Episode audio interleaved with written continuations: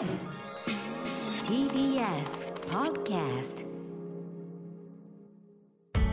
発信型ニュースプロジェクト。TBS ラディオ905-954おぎゅうえちきセッションニューヨーク市長にアフリカ系のアダムズ氏が当選確実。任期満了に伴うアメリカ・ニューヨーク市長選挙の投票と開票が現地時間2日に行われ民主党候補のアフリカ系アメリカ人で元警官エリック・アダムズブルックリン区長の当選が確実となりました。複数のアメリカの主要メディアが報じたもので最大都市で史上2番目の黒人トップが誕生します。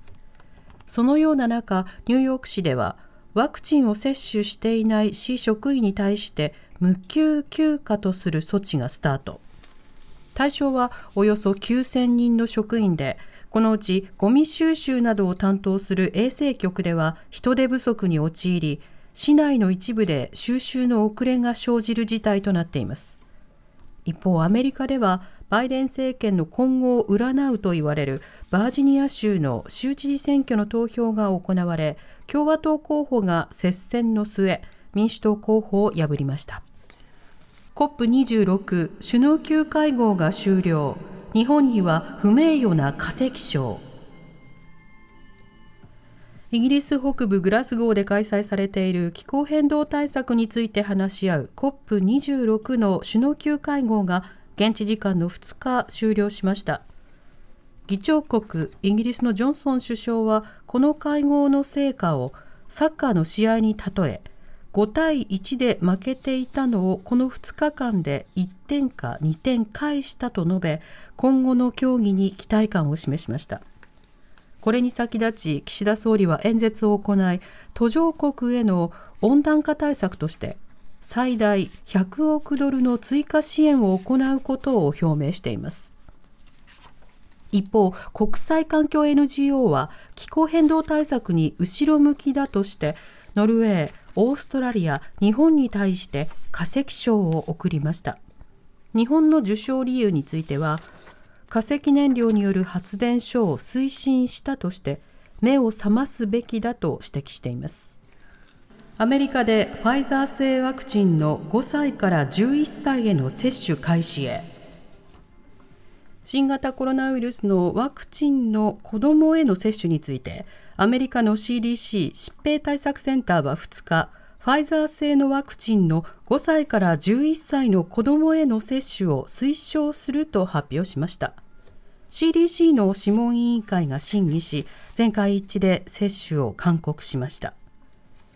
医薬品の認可当局である FDA 食品医薬品局もすでに緊急使用許可を出していて早ければ明日から接種が始まるとみられています。CDC はファイザー製のワクチンが5歳から11歳の子どもにもおよそ91%の予防効果がありまた副反応は軽度で成人や子どもに推奨されている他のワクチンと同様だったとしています。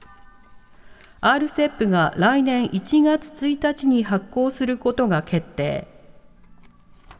日本や中国、韓国、東南アジア諸国連合など15カ国が署名した RCEP 包括的経済連携が来年1月1日に発行することが決まりました。これはオーストラリア外務貿易省が2日発表したもので、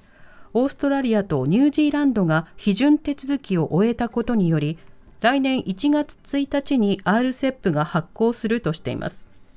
RCEP は GDP 国内総生産で世界のおよそ3割を占める経済連携協定で去年11月に15カ国が協定に署名。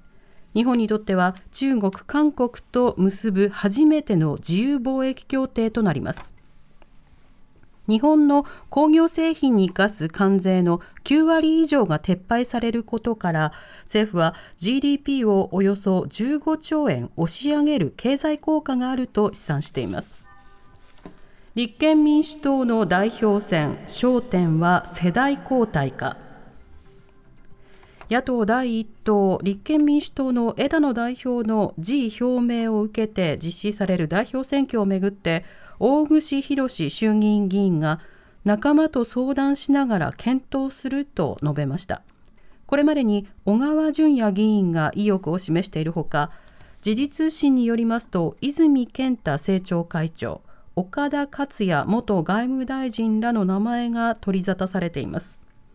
また昨日セッションに出演し自らの辞意も表明した福山幹事長は来年の通常国会から新体制でスタートしたいと述べていました。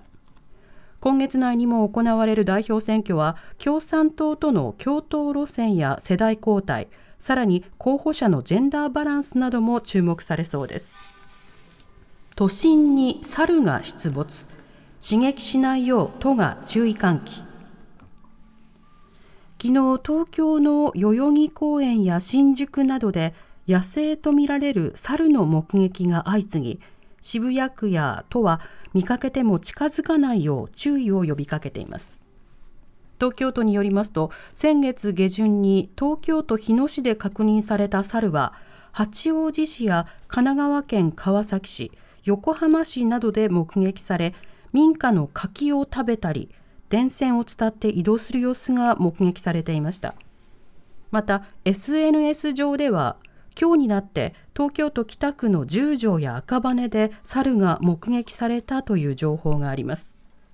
都の関係者は西部の山林から迷い込んだ同一個体の可能性があるとしていて危険なので刺激しないでほしいと注意を呼びかけています。政府が秋の叙勲を発表。政府は3日付で2021年秋の叙勲受賞者を発表し4036人が受賞しました。俳優の橋爪功さんや脚本家の大石静香さんらに旭日小受賞が贈られます。アメリカの元駐日大使キャロライン・ケネディさんが日米の関係強化に寄与したとして旭日大受賞に選ばれそよ風の誘惑やフィジカルなどのヒット曲で知られる歌手のオリビア・ニュートン・ジョンさんも旭日小受賞を受賞しています。ということで、はい、今日は選曲を私がさせていただきました。うん、このオリビア・ニュートン・ジョンさんが、旭日小受賞受賞ということで、日本の叙勲に彼女の名前がっていうことで。ねあのいろんなメディアがねいろんな曲を取り上げていますけれども、はい、大体この寄りますね。あのヒット曲がね、はい、日本でも「そよ風の誘惑」とカバーされましたし、うん、そこで今日の私の選曲はですね、えー、80年にオリビア・ニュートン・ジョンが主演映画出てるんです。はい、でそのサウンドトラックからのシングルチューンをかけたいと思います。うん。あの映画の方は振るわなかったんですが、はい、UK チャートでは1位に輝いています。曲聴けばああこの曲オリビア・ニュートン・ジョンさんだったんだって思い出すというか気づく方も多いかと思います、はい、ではお送りしましょう。オリビア・ニュートン・ジョンエリック・ライト・オーケストラで「ザナルー」TBS ラディオ荻上チキセッション TBS ラディオ905-954以上デイリーニュースセッションでした。この後は交通情報天気予報に続いて特集メインセッションです